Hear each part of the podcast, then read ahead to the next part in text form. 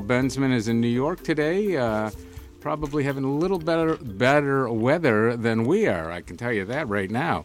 And uh, you know, we got guests in the studio today, so we're going to go around a little bit. We're going to tell everybody who's joining us. We got Ethan, of course, uh, sitting in Paul's seat. Angel to my right on the board, working the mics. And of course, Alanna to my left, and she's with Craig Foley every Friday and uh, working with him all week long. Mm-hmm. So lot to share behind the glass. Of course, don't forget uh, the one and only Kelsey, and of course, Michael, making sure we behave on camera.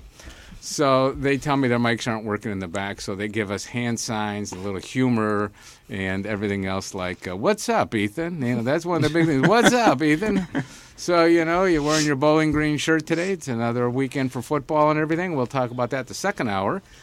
But the first hour, we're going to talk about road conditions driving in today. So, Angel, you probably drove more than anybody today because you have another job before you even get here. Yes, I do. So, uh, what were the conditions uh, in the area you were driving? Well, I've been on the road since 1 o'clock this morning, and it's been snowing. It snowed for like the first four hours of my route, and it was slippery. Uh, I saw one or two accidents, and it was just horrible this morning. Now, you deliver uh, Oakland Press. Oakland Press. So do you have to you have to go to do you throw them on the driveways or do you put them in slots on the mailboxes? Both driveways. I put them on the slots in the mailboxes. Sometimes some houses want them on the porch. Whatever's oh. requested. I mean, we get our we get the free press, but we get ours in the slot. You know, I have a double slot Right. for my mailbox, and I, I'm on a curve, so I get to watch the tire marks. and then we put the stakes up during the winter so that at least they hit the stakes gently versus just driving across the lawn. You know, it's but it's been rough out there. And what about with you, Anna? How was the drive today? Well, I drive from Ypsi, so I actually am just all freeway. I had zero problem getting here. As soon as I got off the expressway, though, um, at Orchard Lake, I could tell like the roads were a little bit different out this way, um, but not so bad. The young driver who drove me in today. because they won't let me, you know, they this little item on my neck. They keep they keep arguing with me. No, you keep arguing with us. That's besides the what point. What are you talking about? Um, the the roads were very icy by us this morning. Um, makes it a little bit more self conscious about it because I do have you already injured and need to be extra careful with you, or Paul or Paul might get mad at me. So yeah. Um, yeah. No, we did see tire tracks everywhere. I mean, there's no doubt they went up off the curbs and a few of the other places. But it's warm in the studio today. It's over 72 degrees in here. So it's better than, you know, we're warmer than a mall, actually. And I'm going to talk about the malls and I'm going to talk about shopping and everything. So uh, a lot of things going on. But, you know, it is so good to be back in the studio. When it, when it hits a Saturday, it's like, boy, where did the whole week go? And, uh, you know, Alanna, with uh, Craig, you've been so busy. Um, what was uh, yesterday's show like downtown? Oh, it was great. Um, we always shoot on Fridays downtown Detroit at the Buhl Bar. The first hour is what he calls the People's Panel. And what? And just for our listeners here talking biz, a lot of them may not drop into his show, the Craig sure. Foley show. Mm-hmm. Uh, we know about the Buhl Bar. We know about the Buhl Building. Mm-hmm. So, what's his first hour really in detail all about, other than uh, you looking beautiful there? Oh well, thanks. Uh, the first hour, he uh, likes to have what he calls the People's Panel, which is just everyday people uh, coming in and talking about the news of the week. So um, he pretty much puts out like a casting call notice um, via Facebook or um, however he likes to get his uh, his listeners' attention.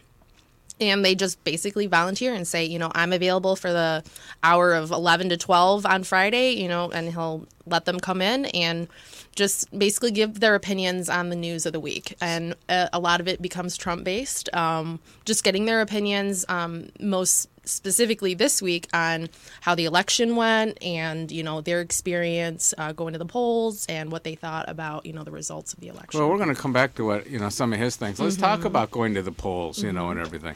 So, uh, Angel, did you vote? Actually, I didn't. Whoa, whoa, Angel, Angel. Yep. What happened? Um. Well, I know everybody should. I obviously out here just like everybody else. Everybody should vote. Now, if I'm being perfectly honest, well, honest is a good thing for our show. Yeah. So being perfectly honest, you know, I've I've lived in Pontiac, Michigan all my life. Mm-hmm. That's not the best community. And one thing I've noticed is it it hasn't mattered who we voted for locally, um, president wise.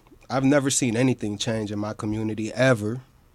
Nothing. Period. I used to work in your community. then you probably haven't seen anything change. And if, WPON radio, way back, way I'm probably before you were born. I'm not so sure.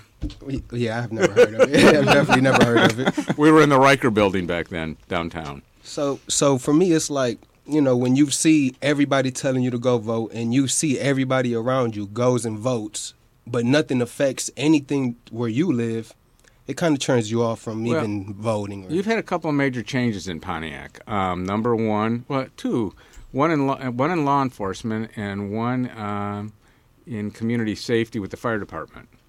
Uh, the city transferred its rights as a police department to the sheriff's office, right, and the fire department became part of Waterford right, and became a regional fire department at that point in time.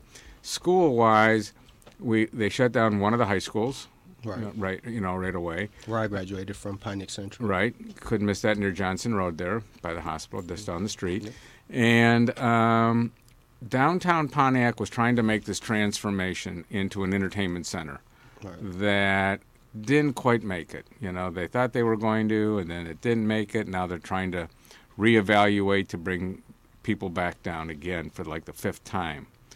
So watching all that, and then going north, you know, up Perry and everything else, and now with the um, Auburn Hills closed for the Palace, it's it's again driving people away from the community, not to the community. Right. So growing up in a neighborhood, how did you find then the neighborhood that you grew up in? Did you find it to be a, a safe environment? Did you find it to be um, challenging? Uh, there was nothing safe about it, and it was very challenging. Okay, so is that why you believe it made you turn off to elections and not to participate? Yeah, that's uh, the main thing. Like I said, you know, you know, I'm 30 now. I've lived in Pontiac all my life. I've never seen anything change, no matter who's been elected. Now, it's nothing. I mean, nothing positive has come from anything. So it's like, well, what am I voting for? What I mean, what is my vote going to change around here? What's going, what's it going to benefit my life? What would you like if you could change one thing in Pontiac today? If you were elected as the mayor, Right. we won't tell her that she's not got the job. but if you were elected mayor today and you could change one thing to make it more positive, what would be your one goal? I'd focus on the kids so they don't grow up thinking how I'm thinking right now. Because if you focus on the kids and you, you know, they see things that you're doing that can affect them, and maybe they don't got to go through all these daily challenges and all these struggles, and maybe they don't got to be in the streets and see all these negative things. Maybe they can grow up feeling like something can change. Maybe I can do something. Maybe voting changes. But if you grow up, you see nothing changes. Your parents are always struggling, suffering. Nothing benefits you or them it's like okay well what am i here for So, do you think um, that we we bombed in a sense? We failed in the educational side, or did we fail after school programs? Um, did we fail with the families themselves, the parents? Are a lot of the families in your area two parents or one parent? one parent So that becomes the first challenge.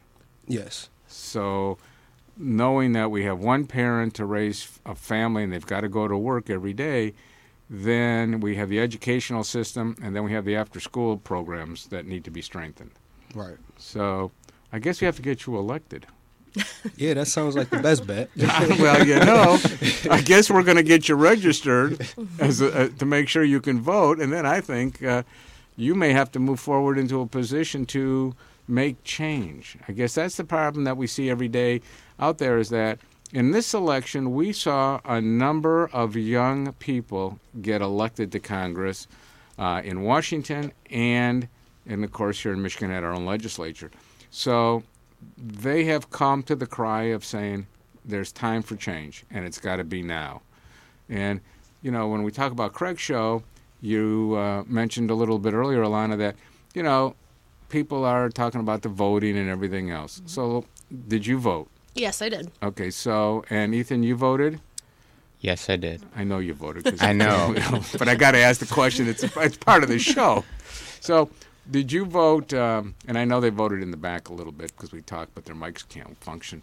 Um, when did you vote? Early, later, or what? ti- what part of the day did you Oh, go? good question. Okay, so Tuesday, I was planning like ahead of time. I was like, I'm gonna get there early, and then I saw a tweet I think from the Free Press that told you like times to not go vote, like because it's gonna be peak times. Right. So. Um, it said like between like seven and nine, like don't go to the polls, and I was like, well, okay, well that changes a little bit of my plan, but that's fine. So I went and it was about 10:30 and I when I tell you I got in so fast and the longest thing the the long the thing that took the longest for me was the actual filling out of my ballot and by the time I was leaving there was a line. So like it was the perfect experience on Tuesday and I have never been able to sit and vote like there were chairs at my Oh, really? precinct. Yeah, and it was very interesting um setup, but I was I was pleased with it. I had a great experience. And on you, Tuesday. Ethan? This was your first uh, midterm vote? No, No, no. You're going to just sit there and go, no. I, I am because it's kind of embarrassing. I've been voting from your household for how many years now? This is and um, this is you know digital platform broadcasting where we're supposed to pretend we don't know the answers. I know, I know. It just makes it so difficult. Um, it was an interesting experience because for the last few years I was doing absentee ballots um, in November, but um, the the turnout for this election at the time we typically go, which is right when they open, compared to the uh, primaries, was much different. When we were at the primaries, we showed up, I think. Even like five minutes later than we showed up this past time, and we so were we got there about a quarter to seven this yeah, morning. and we were one, two, and three. Yep. Um, We. Mm-hmm. for the primary, and we were like 31, 32, 33 for this, Right. plus like another huge line of people behind us. So Well, what was interesting was uh, the Free Press had a great write up on the the strength of this election, how many people turned out, and um, really wanted to voice an opinion. And it wasn't just for the amend, you know, the uh, three proposals, but really talking about the candidates at length. And and I think it's important because this was a major wave in the election of young people. And when I say young people, I'm talking about new guard coming into Congress, coming into the Senate, versus uh, let's bring back the old troops over and over. Let's recycle somebody who had, under Michigan law, the, the legislature, you can only be reelected, and then once you're reelected, you got to move on. You can't stay in the same slot. So whether you're attorney general, governor, uh, senator, or legislator, you get two terms, you're out. So if you're a legislator, you then try to go to the Senate and the House. Then from there, you try to move to Congress uh, in D.C., and once you're there, you can camp out. So it's interesting that when people finally said enough of the same people doing the same thing every day, and I think when we saw some major changes, some very, very tight races in Michigan, it was because the people like yourselves in the room got up, got out, and decided to exercise their voice and really make it a positive change.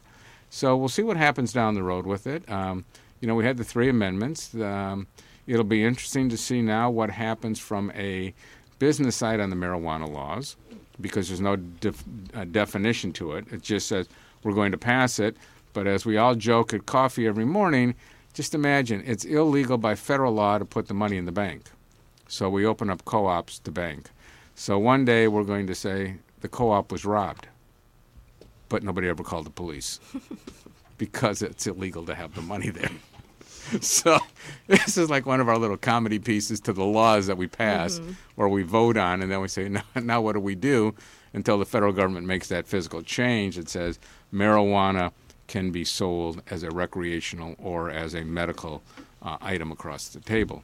So that'll be interesting. Paul would be sitting there right now going, "Oh, this is so great. Let's rob one of these places. Nobody will bother us." well, he probably wouldn't say it on air. He'd tell you off air. he knows the police can look at the tape. you can look at the tape, but you can't do anything for the money. You know, this is so great. So, um, well, it's, it's interesting that everybody got up there. So let, us go back to downtown with the Buhl for a minute and with Craig's show because uh, it's interesting to hear the type of guest um, that he gets in. So this being the election week, and we know that there had to be a lot of commentary. Oh yeah. Um, did you find uh, the commentary more uh, in a positive direction versus the last um, period of time being very agitated? Oh, absolutely, absolutely. Um, the three uh, panelists, they were all. They seem to be all excited and hopeful and um, just looking forward to seeing some real change. And I mean, can we blame them? I think that's. I think that is why a lot of younger people ended up showing up to the polls is because they're, they, you know, they want to see some sort of change. Okay, so you're coming from Ypsilanti, so Mm-hmm. you've got Eastern Michigan there and the University of Michigan in your backyard. Yes. Versus the other way around. See, I like to say it that way. So Yep, I big- attended both. Oh, okay. Mm-hmm. So from a MAC to a Big Ten. Um, Vice versa, actually. oh, I Big went to U of M for my freshman year, and then I transferred to Eastern. Well, that's Yeah. great. you see, there is there is life at the MAC. Ah, not so bad. Two MAC people in the room here, you know. so this is great. And um, what was the atmosphere on campus as you would? I I mean, I know you go in. You know, you're not living on campus in the sense of nine to five. You know, Mm-hmm. But the community itself, with the, leading up to the election. Oh, it's been a while since I went to either. I know, Um, but, ju- but yeah. you're in the community. You're living there. Mm-hmm. So Oh yeah, I think you know. I mean, let's be honest. Proposal one was probably the biggest uh, thing that college students were interested in, aside from wanting to see change. So in that was the proposal seats. for better living through chemistry. Yes, exactly. I like that. um, you know, uh, there's no denying that that was one of the biggest polls um, out to the polls. Okay. What about what about Ethan? Um, you know, you've been on a couple different campuses now, visiting and seeing. Do, do you d- was even uh, in, in a class that you take at night? Any conversation on the No. proposal one? No. No. Any signs around the campus about proposal one? I don't know. I walked from the parking lot to a building and back to the parking lot, and, th- and it's the first building from the parking lot. yes, it is. so, Okay. Well, just trying Uh, to get a better feel. And when you were and when- well, we got a few seconds left. So, Angel, when you were driving around, was there a lot of proposal one signs out there on the lawns? Mm, I haven't seen. I didn't see many actually. I, I saw mean, I- more people talking about it, but I didn't see too many signs. See, that's the thing. I didn't see many signs for proposal one. I saw elect this person or that person. well, I saw for proposal two a Yeah. few signs. Okay. Mhm, Prop two for sure. All right. Well, we're going to talk about that, but you know what we're going to do? We've got so much going on. So with Lana in the studio, with Ethan and Angel, uh, you're listening to Talking Biz. Do you want to see things like this? Quick 18 minutes. Well, I mean, technically. Or maybe even something like this. We'll do nothing but destroy your corpses and burn them all for my dogs. Your dogs are gone. And sometimes, a little of this. We need to have a talk. I take my axe and I smash it. No! And check out Podquesters, the show where we tackle ghoulish goblins, fiendish foes, and dangerous drakes. Oh, like the singer? No, the dragon creature. Oh. Anyways, Podquesters, Fridays, only on newradiomedia.com.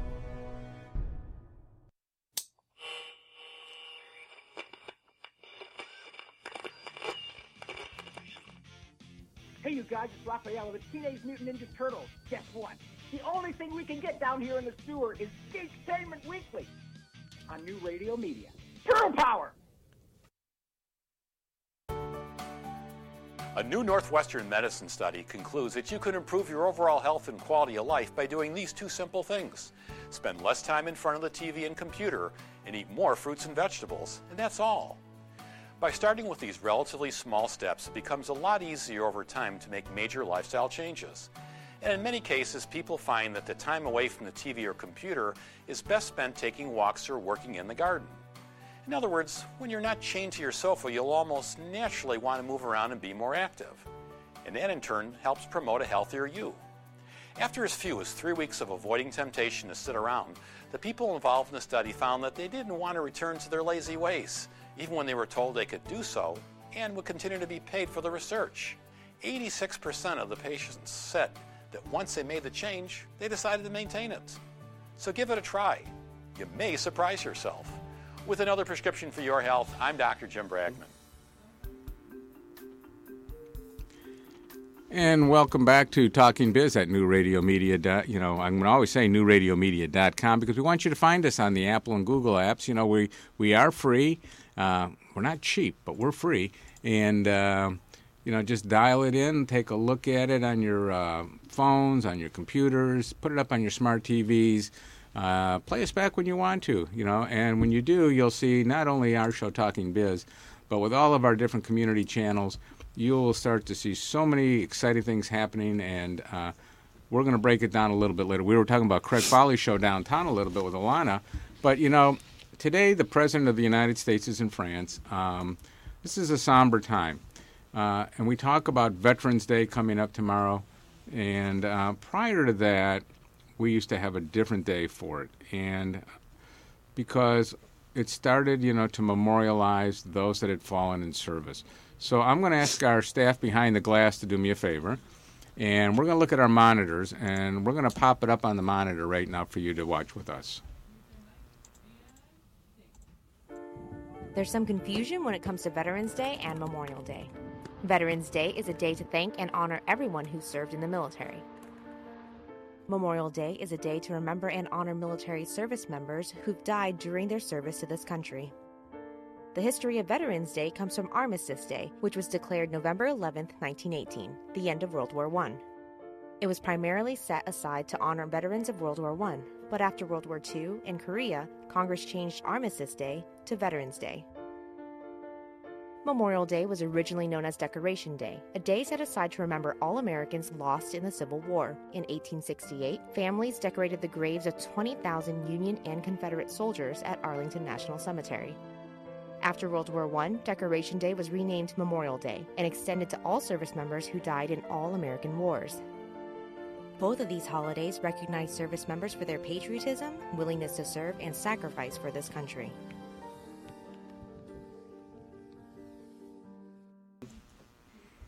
So a little bit different than everybody thought. And I want to thank uh, my friends at the Department of Defense for uh, that little feed that they sent over to me. Um, I appreciate it. And, you know, we honor our fallen and we, we thank those that have fought for us to give us the freedoms that we have here in the United States. So, you know, to me, my father was in the service. I went to the service. And, um, so many people that went and never came home or they came back from the service, unfortunately, uh, with a loss of a limb. Um, in some cases, you know, we, there's been a lot of, unfortunately, brain injury that we see later in life from it. So when you're out and about, everybody, and you see um, a person of uniform at a restaurant, go over and say thank you. And uh, don't be shy. Pick up the check. Let them know that you care about them. I think it's very, very important. You know, we do Memorial Day. We see the poppies on the the people buy every day. But when we get into armistice or what we call, you know, Veterans Day, like today or tomorrow, and then Monday, of course, being the legal holiday, um, we don't take it in the same vein. It's not done that. I know that uh, when my father passed, and the we had a military uh, funeral, um, and we did the gun salute, and the flag was handed to my mother at the time.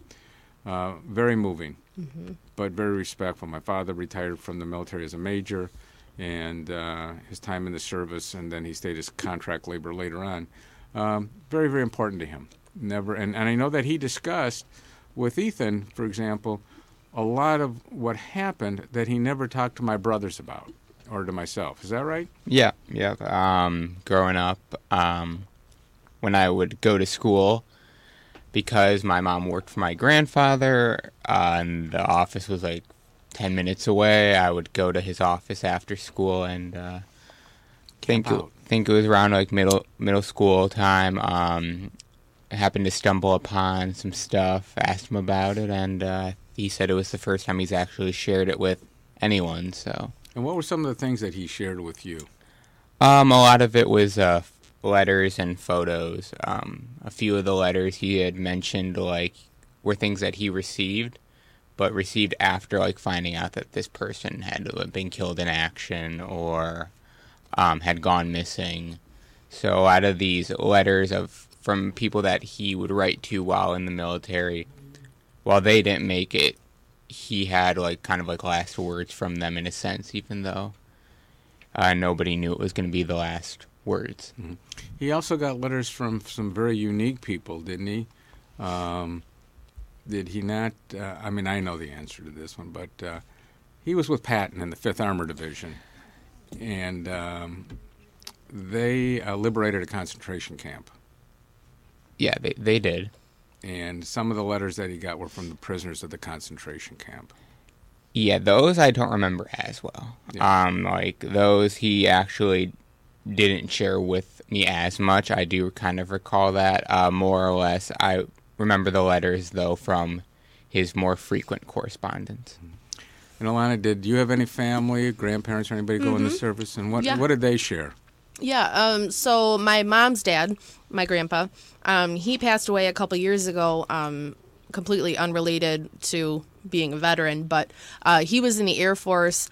Um, I can't recall any specific stories, but I do know that the service that um, the funeral service was incredibly moving, and um, he it's the the place out in Holly Okay, the- Veterans Fu- yes, Memorial. Yes, and that place is just it's so it's so incredibly powerful to to uh, be there. Right. We've had a funeral out there already Mhm. for uh, our son-in-law's uh, father. Oh, and, okay. Uh, we have another one going out there shortly.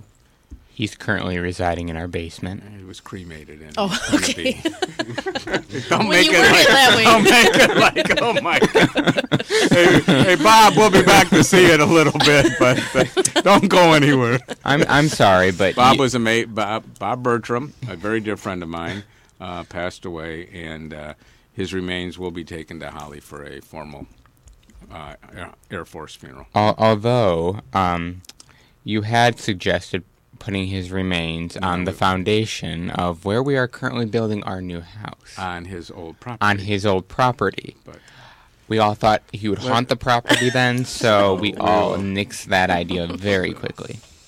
And uh, Angel, anybody in the family uh, serve uh, our country? Actually, not that I'm aware of. Okay. All right. So, okay, so we have all that. You know, I wanted everybody to understand a little bit of the difference of an armistice to a Veterans Day. Uh, very, very important to to take a look at. So we got some things today. Today, you know, this day in history, uh, November the 10th, for those of you. Uh, 1969 was a very big day for the kids. What was 1969 all about? Since you typed it up. I know I typed it up. I want to see if anybody else knows because it's kind of cheating. That I. Well, We went to the moon in 1969, right? No. but this is a little different. This would have had some very unique characters Hmm. for children. Sesame Street. Yes. Ah! Sesame Street. Sesame Street Classic. debuted. Awesome. This day, 19. Yeah. And, uh, you know, their favorite line can you tell me how to get? How to get to Sesame Street? Yeah, it became on to be widely viewed all over the world at 120 countries at its peak. Oh wow. All right. Um, this one in 1975 became a song because it sank in Lake Superior. Oh. It's Boy, I feel like it's a game show now. This Yes. is exciting. Boom, boom, boom. I didn't know there'd be a quiz. Um, Lake Superior. It's a song. Mm-hmm. Mm-hmm. Oh man, when you say it, it's gonna be like the ah. sinking of the Edmund Fitzgerald. Oh, okay. Yep. All 29 crew members and the ship went down. We rang the bell 29 times in memory. Launched in 1958. You know, Lake Superior took down a number of ships over years and years, and uh, another ship, the Anderson, uh, kept up radio contact with the Fitzgerald, tried to lead it to safety, but the ship went down and they just could not do it. This one, of course, is uh, a unique one for sports, and it should probably be saved for the second hour. But we'll toss it out because my sports fans are in the room. Maryland gets a miracle in Miami. This is a football game in 1984. So take it away, Ethan. I gave you the description. Well, I know the description by heart. It was 31 to nothing It was 31 to nothing. at the half. Yes. And then what happened? And then Maryland comes back to win the game after being down 31 points. I believe this was already. I think this was a bowl game, wasn't it? The Orange Bowl? Mm-hmm. Yeah. Yes, it will. So uh, now the Orange Bowl and all those bowls don't even take place till New Year's Day. So Yeah, 42 to 40 was the final Wow. score. So, you know, don't don't say that things can't happen, you know, at these bowl games besides food. All right. Um, we're going to look at two more pieces, but, you know, the time is uh, moving right along. And um, on the other side, you know, on the next, uh, on the bottom going back to the top of the hour, as we always say, um, we're going to look at a couple of things. I, I, I, I love your fingers. I, I, lo- I love the fingers. Hey, hey, boss, you got two minutes left. I, I just want to make sure you know not to throw it to commercial too early. Oh, I would never throw it to commercial early. You know, in 2001, Hot Shot, in the wake of the 9 11, where we lost tremendous amount of life, forget material things, but life, and um, President Bush addresses the United Nations regarding terrorism. And this was really the first formal statement of terrorism to the world. And then in 2012, President Obama was reelected. And, um, you know, that was pretty good. You know, I think that uh, kind of changed things a little bit and uh, gave the country a different feeling at the time that it needed. Uh, it was a time of healing, it was a time of uh, rediscovery of who we are, and uh, the definition of how are we going to take care of people at home while looking at the world as partners that are so necessary. So, you know, I want you to think about that a little bit. And uh, we got birthdays coming up because we always love a good birthday that we got to celebrate. So we'll talk about some birthdays coming up. And, um, you know, if you're uh, listening to us, we've got Alana, we've got Ethan and uh, Angel in the studio. And the music tells me I get to read some more of my notes, and we'll see you shortly. Maple Lane Golf Club is a 54 hole golfing treasure located in the heart of Sterling Heights. Maple Lane Golf Club offers immaculate greens, a top flight pro shop, and inexpensive green fees. For convenience, book your tee time online at maplelanegolf.com.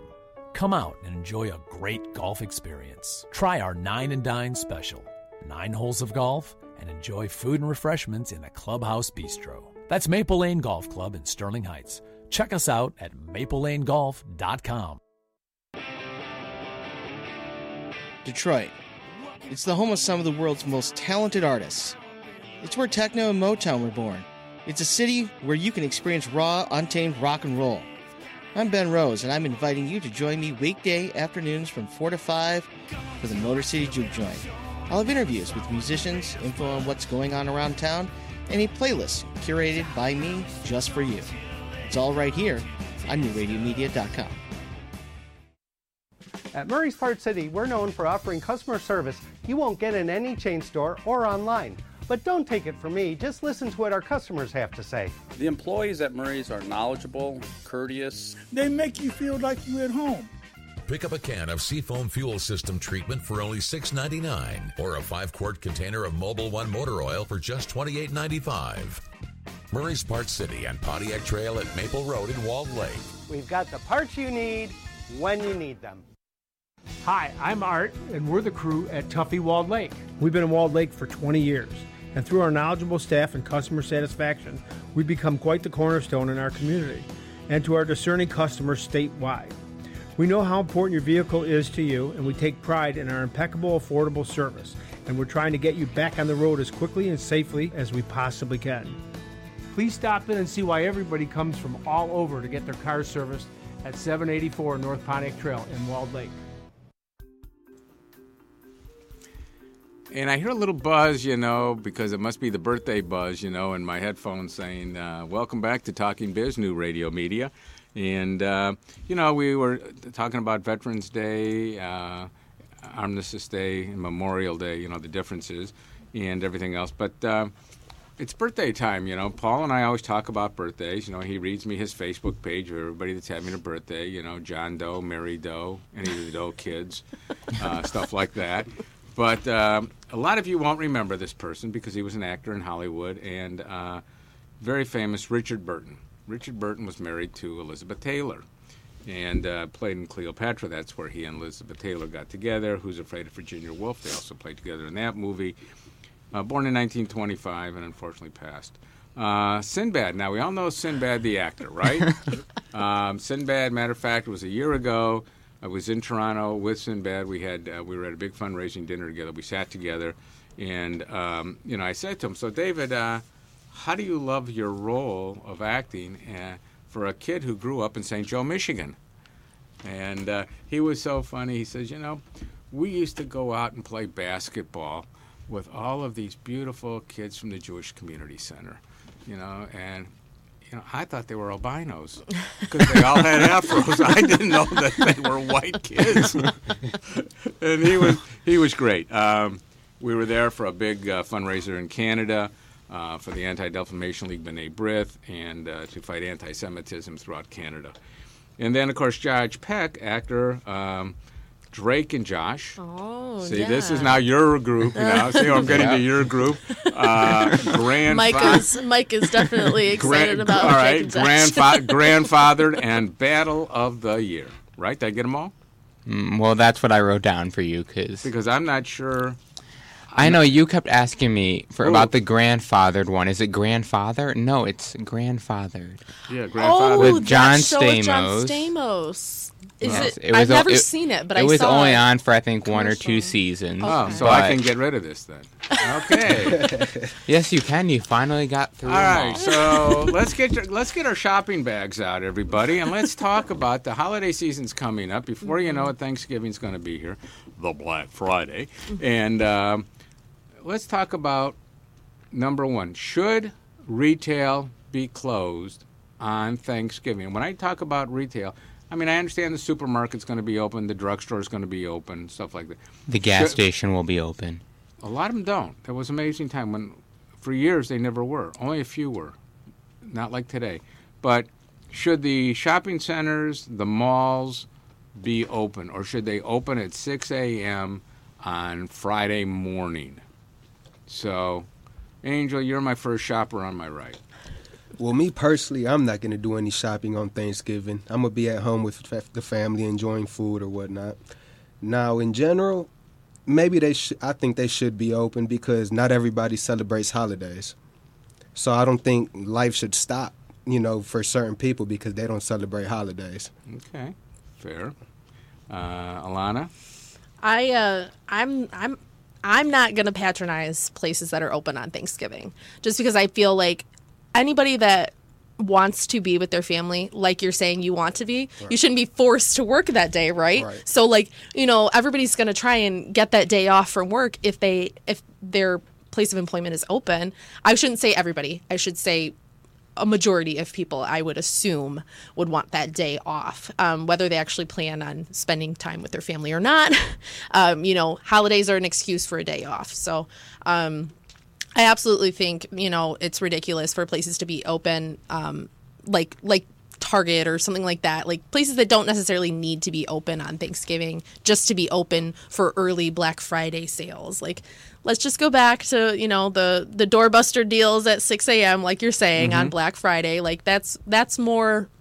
I feel like it's a lot more reasonable. Okay, Ethan? Oh, um. Yeah, you. That, yeah. you know, the guy in the orange shirt there. Hmm. Is that what color this is? Um, Not bad well, for a colorblind guy, huh? I know you. Yeah. Anyways, um, when it comes to whether or not they should be open, I, I think I don't know. I don't really have an issue with it as long as, um, you know, the only thing I would maybe suggest with this is if for people that ha- have to work like at a Target or Walmart or wherever on a on a Friday, Black Friday, not so much on a, I mean Thursday, not Friday. Whatever. Yeah, I think there should be a pay incentive. There I, probably I, I think there needs to be like some sort of Yeah, maybe one and a half incent- times base. Yeah. Yeah, because you're But you, you, are feel being taken. There has been comments out there that if you don't work, you don't have a job.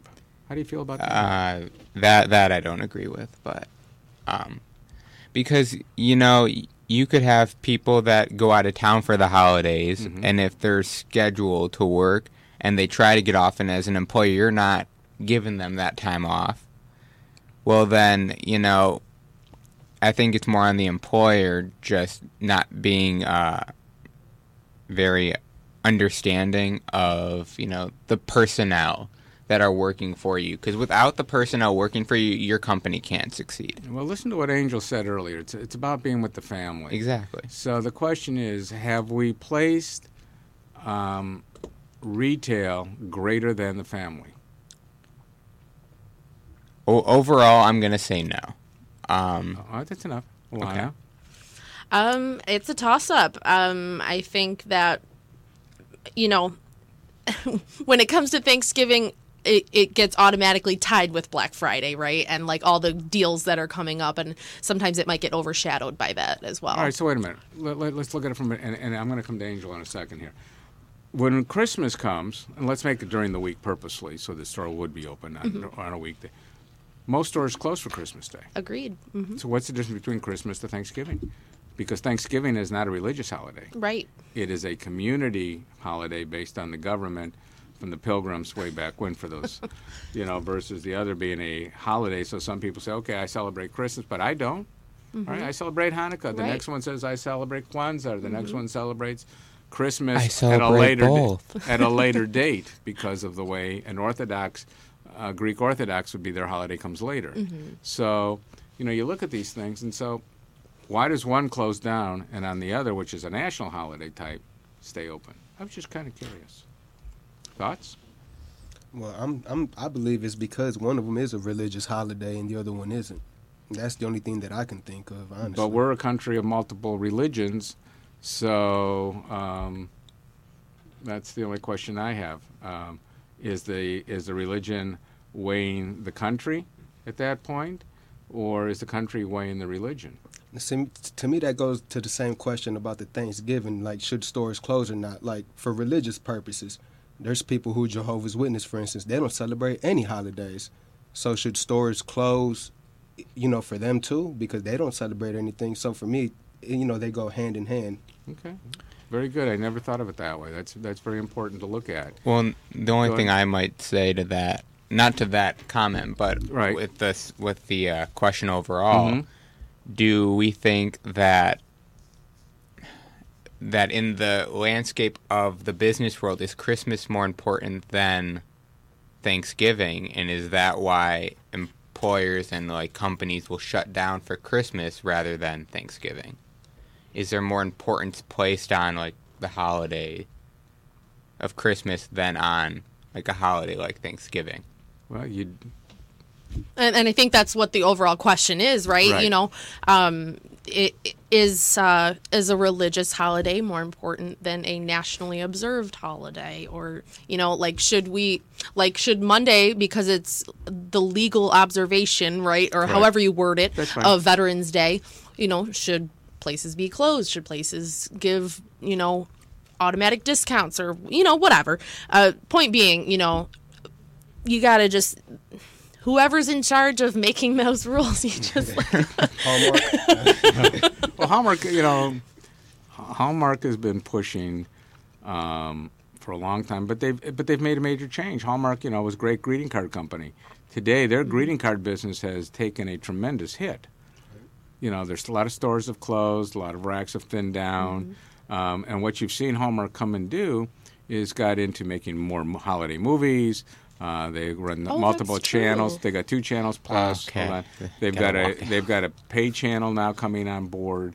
on top of that, with Sirius Radio, they have now locked in um, the one channel for the holiday music, um, calling it the Hallmark Channel. So their focus has changed to a new marketing plan because revenues in brick and mortar card shops have changed dramatically. You can get a Hallmark card electronically. You know, you can go onto their site and you can do all that kind of stuff. Same thing with American Greeting, Mhm. uh, stuff like that. But at the end of the day, um, the brick and mortar Hallmark stores, unfortunately, the one in our neighborhood closed, and Yeah. um, a couple more that we've known around town have, have, have also closed. And then the, the department stores put in, or the bigger superstores, the WalMarts of the world, the Meijers and stuff, put in greater greeting cards now, much more in their floor space for greeting cards and for the holiday seasons. When you can go to like a Dollar Tree and still find gr- good greeting cards or holiday cards for cheaper, way cheaper prices than what you could have got at Hallmark. So, so the next question is, with the holiday coming on, do we look at the brick and mortar for our shopping um, experience, or do we look at the um, online shopping? What are your thoughts? I'm looking at both. Okay, but give me a percentage. What do you do more of? Mm. In person shopping. I'd rather see things, touch them. If I want some clothes, I'd rather try it on first. So in person, I'd rather do it in person. Well, that's good because Paul would say, "Well, you know, I went to Lord and Taylor. Nobody waited on me. A big sign on the glass door said, you know, online shopping 24 hours a day." And I said, "Paul, how did you try on the shirt?" he says, "Well, you know, you try it on at home. If it doesn't fit, ship it back." Mhm. It just me, seems like it so seems- much extra, right? It does, doesn't it? Yeah. I mean, to me, I would think you'd want to go and try on the shoes. Do they fit? Is it? Do I need a wide? Do I need a regular? Mhm. What are the designs, the patterns? You know, um, all of these different things. You know, you, Ethan, it's not a big deal. Everything to you is a sports. Uh, what is that? What is that? Another uh, logo shirt, courtesy of the university. So whatever the university gives as the manager of the baseball team, you know, you were good. The Detroit Tigers when you worked for them, you got clothing from the Tigers, so you're, you're set for a good ten years.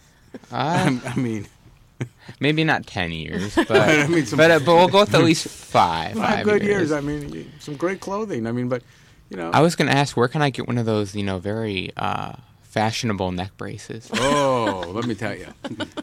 For the right price and surgery, you too can walk out of the hospital facility with a brand new yes. And if you call in today, we give you two for twenty nine ninety five. Shipping and handling is extra. Can I get them in different colors? If you prefer. I don't. I don't like that color. So let's ask Alana. I mean, a woman looks at things a little differently for trying on clothes than guys do. Yeah. I Uh, hate trying on clothes, but I'm, that's So just, it's more of a chore. a personal it's choice. more of a chore. Do you like? Let me ask you this question: Do you enjoy even going shopping?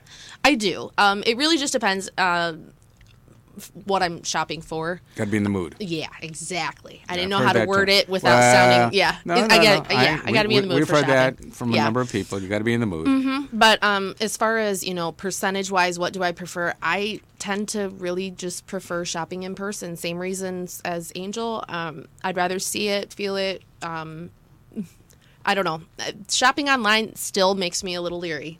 So the biggest shopping online that we've done in our house, really for years, was books for college. I would say Well, that was the yeah, number one yeah. purchase. Well- because they closed the college bookstore. Yep. Matter of fact, that even at Bowling Green. Well, no, they they didn't close the. Well, they they thinned they- it down. They briefly uh, moved locations in the building because they were completely redoing the Okay. the entire store. Um, but you still get better prices if you look at like an Amazon Yeah, for absolutely. a slightly used book. It could be like anywhere between like fifty to hundred bucks cheaper. So. All right. So we're going to continue this conversation um, in just a few minutes. You're listening to Talking Biz at New Radio Media.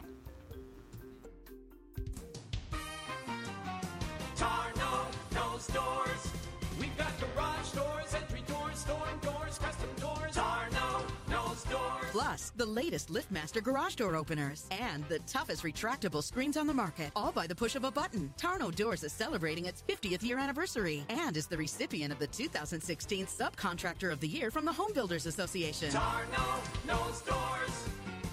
Tarnow knows doors. As a business owner, you're always looking to save money and cut costs where you can. And if you advertise on radio or television, you know it can get pretty pricey. Radio and TV aren't delivering like they promised, and you're looking for a more reasonably priced way to get your message to the masses, got an answer for you. New Radio Media. With live streaming and on demand programming, your message can be seen throughout the day and you can worry a little less about cutting those costs. For more information, go to newradiomedia.com or call Buzz Van Houten at 248 939 9999.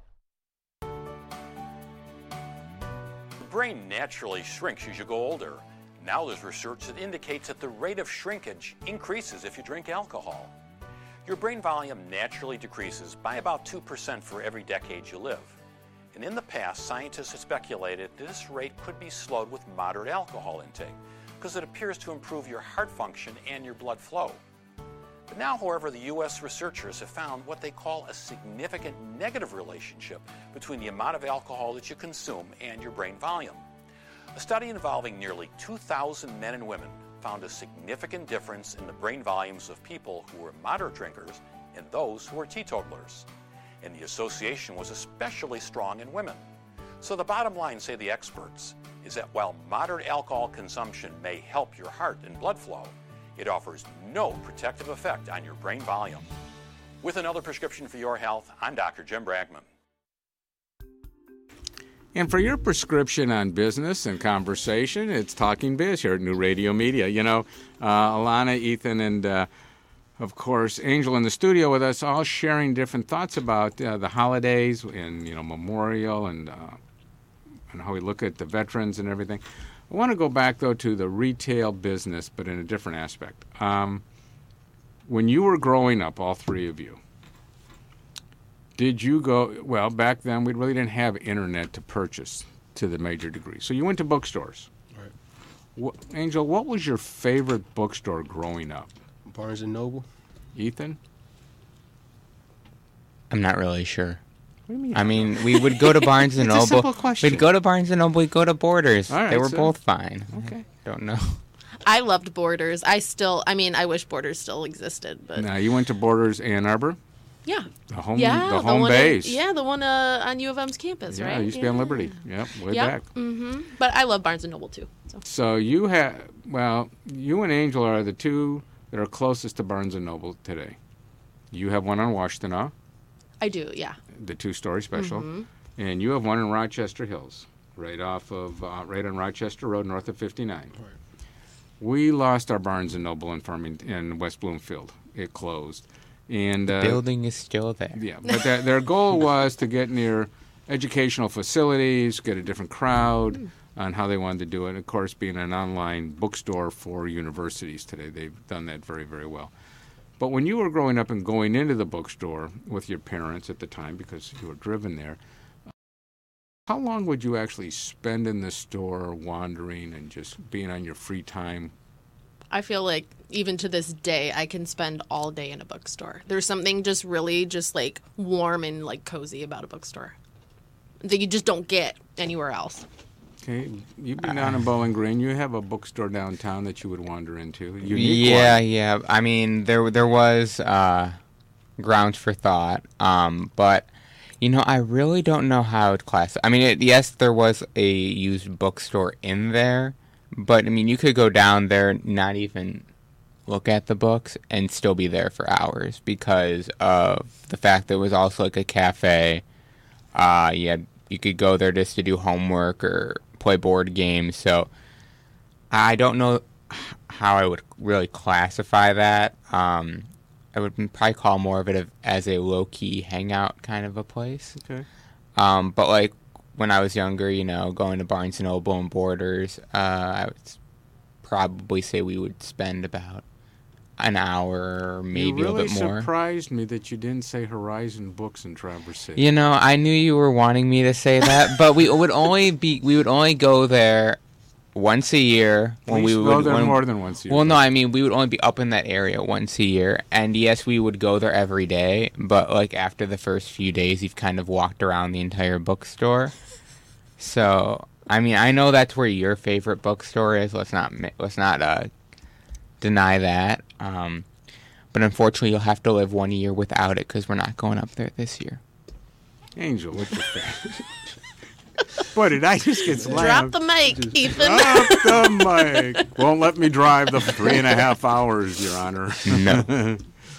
Um, well, when I used to go there, I'd be there probably about an hour, and that's just me going around seeing what type of different books there are, different authors. Um, you know, just seeing what what there is, what what there is to offer. Well, I don't know. I, I guess uh, to me, the bookstore was, um, like you said, it's a comfort zone. And um, there used to be a great bookstore in Oak Park on uh, Greenfield and Ten and a Half Mile. We would go into, uh, privately owned. And there used to be one called Book People even at Maple and Orchard Lake Road in the Orchard Mall at one time, where Panera moved into later on. And uh, but Newbound Books always had a special smell to it. It just like very very unique. And the people that came in there you know you, you bump into people you knew and it, be, it did. It became a gathering spot. And your one in bowling green which was unique they had tables where there were puzzles going so people could leave a puzzle somebody else could sit down and continue the puzzle. There were uh, there was an area for like little kids almost off on a side that i saw there because i saw kids doing legos or something. I mean, so all of these places are slowly disappearing. And I just kind of wonder if there's got to be a push to come back. You know, bookstores coming back and maybe some other stores coming back into the marketplace because people realize that we just can't be this electronic world of buying. Anybody. I was I'm- just gonna say I'm my- watching his mouth. I'm watching you. I was just going to say my my library, the Ypsilanti District Library, uh, is reminiscent of what you're saying as far as like you know like there's a puzzle that you know community a community puzzle so to speak. There's an area for kids to play and build blocks and things like that. Um, so i kind of get that same vibe at the library when i go there. Um, but what i was going to say is i think you know i'm guessing the trend to close these bookstores is due to you know Amazon and uh, like Kindle and uh, ebooks and audiobooks and all of that becoming so accessible. now, Amazon did open a bookstore in New York. Oh, okay. 5,000 5,000 square feet off of 34th Street. Okay. Um, we walked by it in the dead of winter. Of course, you were not No. thrilled to be out there. um, but Paul and I, when we were in New York, also uh, walked by, took a look at it, and they are put. They're doing some pop-ups, Amazon, just to get a feel for some brick and mortar to see what's going on.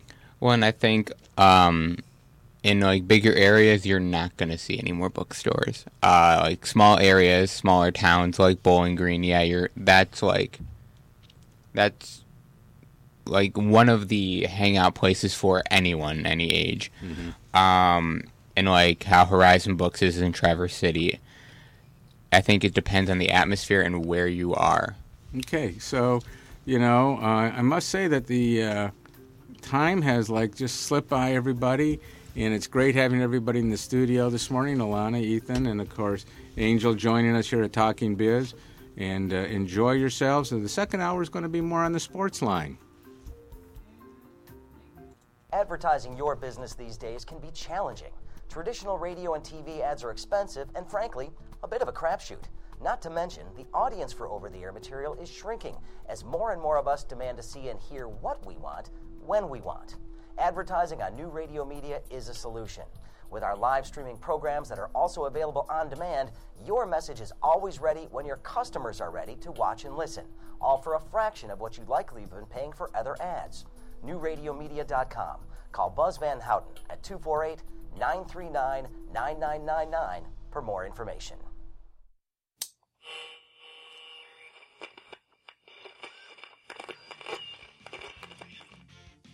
Hey, you guys, it's Raphael of the Teenage Mutant Ninja Turtles. Guess what?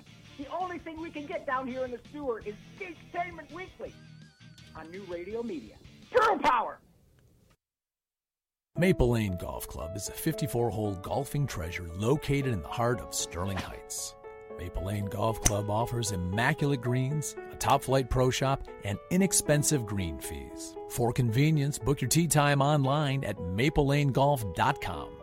Come out and enjoy a great golf experience. Try our Nine and Dine special nine holes of golf and enjoy food and refreshments in the Clubhouse Bistro. That's Maple Lane Golf Club in Sterling Heights. Check us out at maplelanegolf.com. At Murray's Part City, we're known for offering customer service you won't get in any chain store or online. But don't take it from me, just listen to what our customers have to say. The employees at Murray's are knowledgeable, courteous. They make you feel like you're at home. Pick up a can of Seafoam fuel system treatment for only $6.99 or a 5 quart container of Mobil 1 motor oil for just $28.95. Murray's Park City and Pontiac Trail at Maple Road in Walled Lake.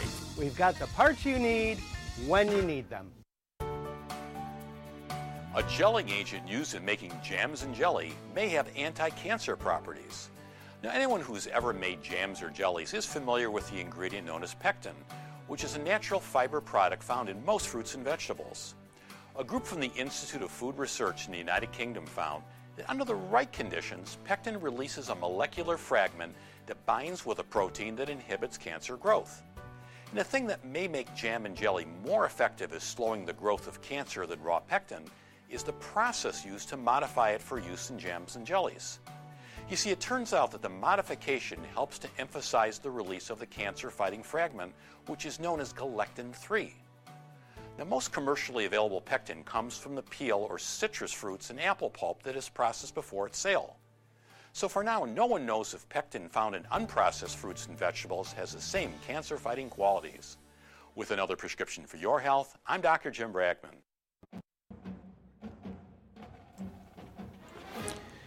Okay, and uh, we're back uh, for the second hour. Uh, we are going to be talking sports. Uh, across from me is talking business Peter Perlman, and to my right is Mike.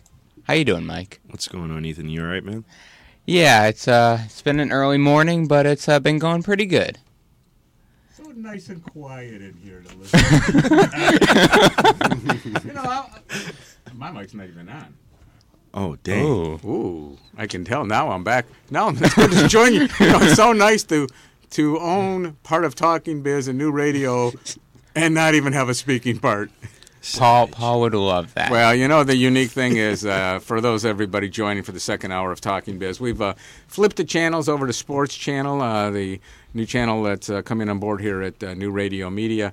So, uh, Ethan Perlman and uh, you know Mike are going to uh, share a little bit of uh, sports. I've got my script here that I'm supposed to follow and uh, make sure that I understand what's going on in this new world of sports because I'm I'm supposed to play the sports dummy. I understand. Play, So- wait, play the sports dummy. Ooh, ooh, ooh. You know, I can, I, can- I, wait a minute. I can name that tune that just played, and that was the fight song for Michigan State University. Is that correct? Very good. And there's another fight song here I want to hear, though. Yes, there Can I hear the other fight song? Here we go. I'd like to hear it, please. This is my fight song. Maybe. Maybe not. Scarlet and Gray. Take the field.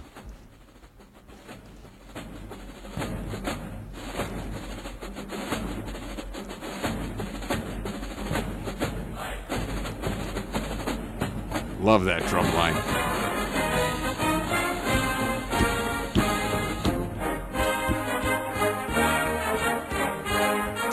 And for those of you that don't know that beautiful theme, that's from the Ohio State University Marching Band. Yes, this is the big weekend. Michigan State versus Ohio State in beautiful East Lansing, Michigan. Cool temperatures out there on the field today, about 30, 35 degrees, and we'll be back with more highlights of the game. Stay tuned to Talking Biz New Radio Media Sports Channel. That was perfect. You could Yeah. take over for Joe Buck. Hey, Like, you know, I can remember when Bob Reynolds did Michigan State uh, f- uh, football, and then uh, later on, of course, from the Detroit Pistons, who came Yeah. down to do it. George Blaha. That is correct. And he's been the voice of the Spartans. You know, uh, he always reverses all the numbers on the field and everything else. We all have to keep looking at our sheets. What's he talking about? What's he talking about? it's you know, it's three and ten. No, it's te- it's ten yards, George. It's ten yards. It's third down. It's not third and ten. You know, it's ten and three, George. What are you doing to me? It was a good idea to leave Detroit anyway. Well, you know, so uh. no football every Saturday in the fall season. I don't care what campus you were on. Yeah, I went to the Bowling Green football games when they would play Toledo. I mean, fill the stands, I seventy five battle and everything. Heartbreaking every single year. But you know, we went out there in the stands. We were there in the bad weather, the sunny weather. You know, it's, it's all been fun. Football is a gathering of people, uh, let alone beverages for some. But it's Hmm. uh, a Oh, wild yes. time on a college campus. I must say that. So. Well, I wouldn't say so much at Bowling Green. I mean, no offense, our football uh, fans really did not come out that much. Um, but if we're talking hockey, there's no worse place to play than uh, the Madhouse on Mercer. Loud as can be, can't even hear the person next to you. Um, but we're gonna we're gonna stick with football for a second because, as we did say, uh, Michigan State is hosting the Ohio State Buckeyes. Uh, Michigan State coming in ranked this week, I believe, at 18th in the college football playoff rankings. Ohio State uh, stayed pat at 10, and um, big game for Ohio State and for Michigan State for both teams, but mainly for the Buckeyes. If they win, they keep their hopes alive to win the Big Ten East. Uh, of course, Michigan right now is the only undefeated team in the Big Ten. And the real question is can uh, Michigan State pull off an upset over Ohio State, or will it be a bloodbath? Hmm. Okay, Mike.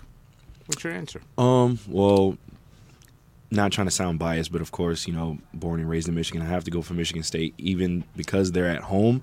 I feel like just because you know the energy, if they get the right mindset and they got good preparation, I feel like they'll be able to take it.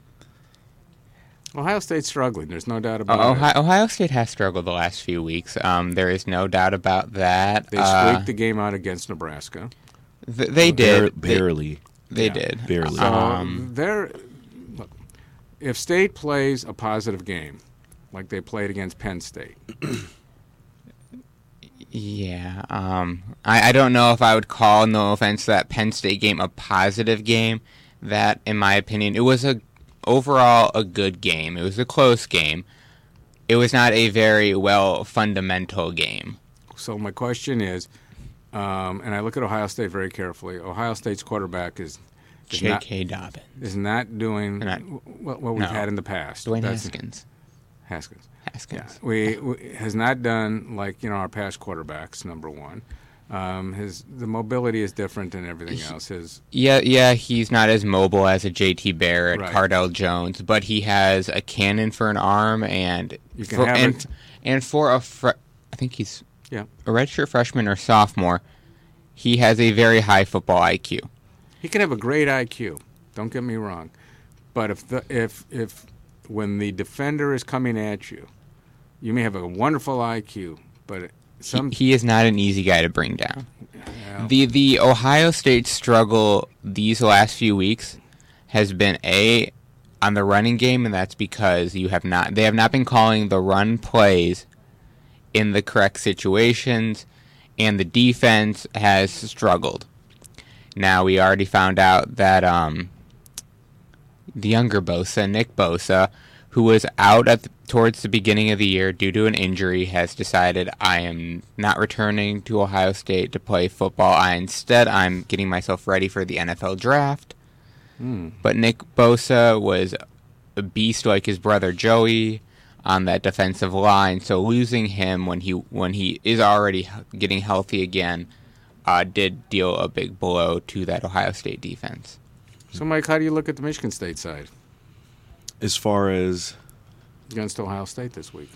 Um, like I said, I, I'm, it's just because I don't really watch Ohio State that much. I watch Michigan and Michigan State more because I am a Michigan fan. I just feel like with any team, if you have the right preparation and you continue to just be positive and you have good energy and you know your role and you play as a team, I mean, if you suck, you suck. Like, just being honest. But if you, Well, that, can, that kills this hour of the show. but it's but but to a certain extent, if if you know you have a good team and all you guys play the right role, all you guys play together, all you guys have a good communication, and all you guys play as a team, there shouldn't be no reason why you shouldn't be able to get the win. Who should Michigan State start at quarterback today? Brian Lewerke or Rocky Lombardi? Well, it's much better in the stands if they go Rocky, Rocky.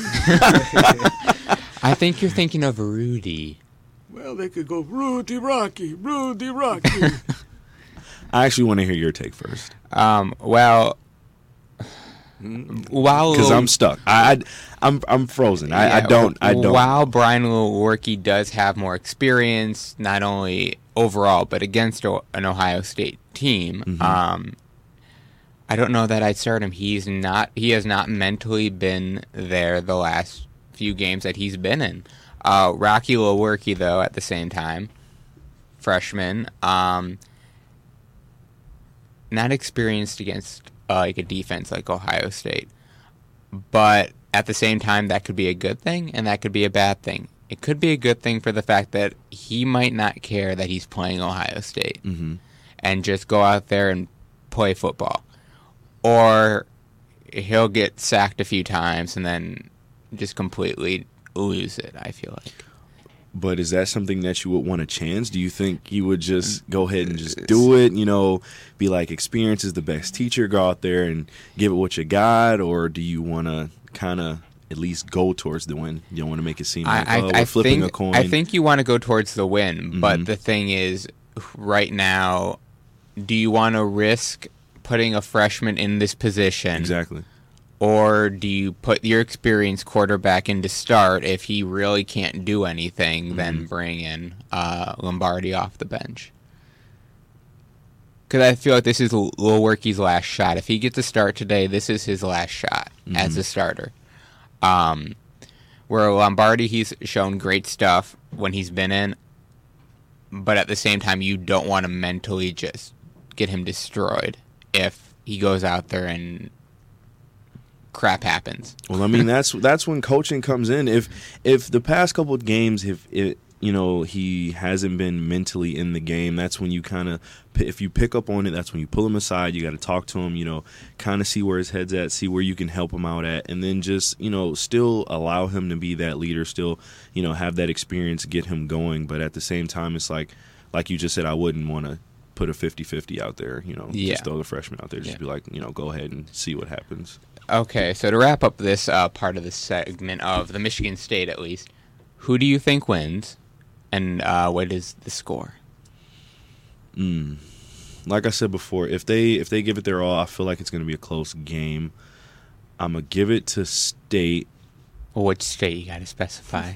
I, am gonna give it to Michigan. I'm gonna give it to Michigan State. Obviously, I stressed the you know I stressed that I'm a Michigan fan, but um, I'm gonna have to say, I'll say really close. I'll, I'll have to say maybe maybe 21-24 Michigan State. Peter. Well, you know, the whole thing is to um, this will be the first game that both uh, teams will be playing in inclement weather. So uh, it's not rain; it's cold, mm-hmm. and neither team has played in a 32 degree type of atmosphere this year or in the last couple of years. So um, it's not going to be just the quarterback. That ground's going to be hard, start to be hard. So running backs are going to find that gripping the ground's going to be a little bit different. Uh, backpedaling for the defensive team, uh, whoever they may be, uh, will find it a little bit different. The ground will be a little slicker. Um, so I, I honestly believe whoever comes out strong in the first half, uh, puts the pedal down, will um, take it all the way. So if Michigan State receives the ball, I see Michigan State taking the game. If Ohio State receives the ball, I see Ohio State taking the game. So you think no matter who gets the ball first, they're going to score? I really do. I Okay, really I do. don't- I, I don't- I think that uh, whoever gets the ball, whoever scores first in this, it, it's really going to be um, the attitude. I think on the coaching side is going to be the pedal has to stay down the whole time. You cannot release it because right now these two teams are balanced. Yeah. You know, on paper they're they're they're equal players. They're they're each 500 in the sense of uh, looking at it that way and just saying that. Uh, you know, do we go Ohio State? Do we go Michigan State?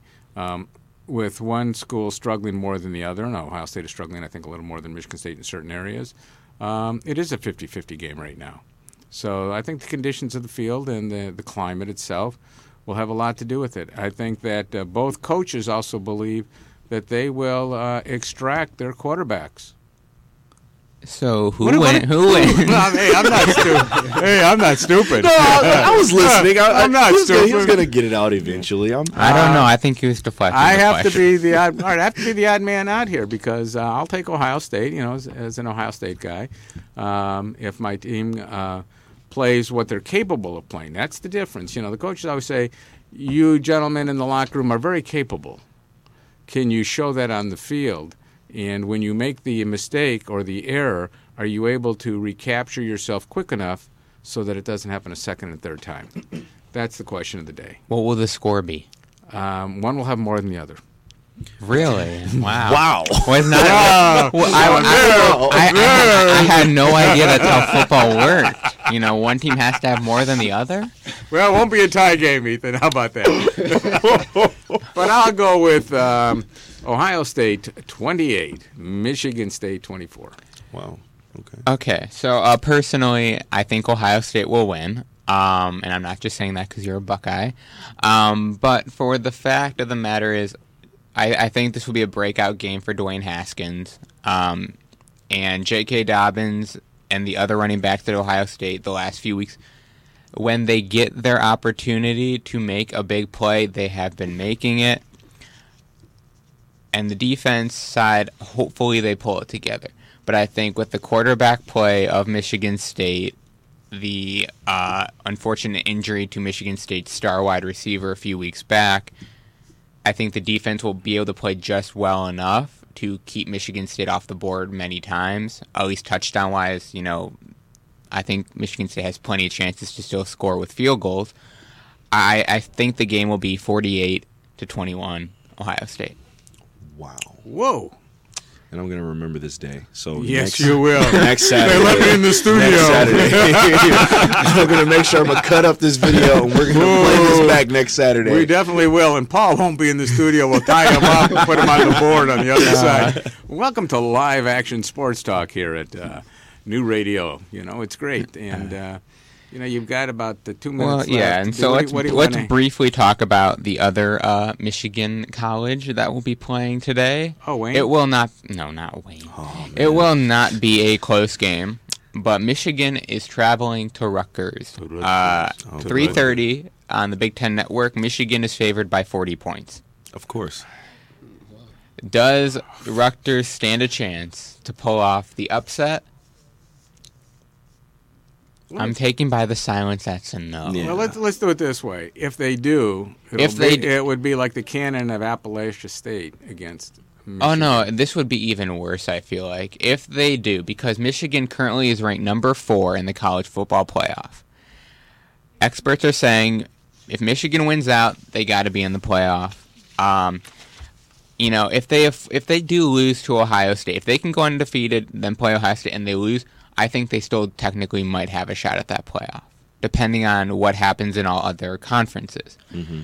If they lose in either one of their next two weeks, which is this week at Rutgers or next week at Indiana or home against Indiana, they're done. And Harbaugh will be feeling a lot of heat from Michigan fans and how Yep. could he collapse against two pathetic teams. Um, so I, I think Michigan needs to win out to get into the uh, college football playoff.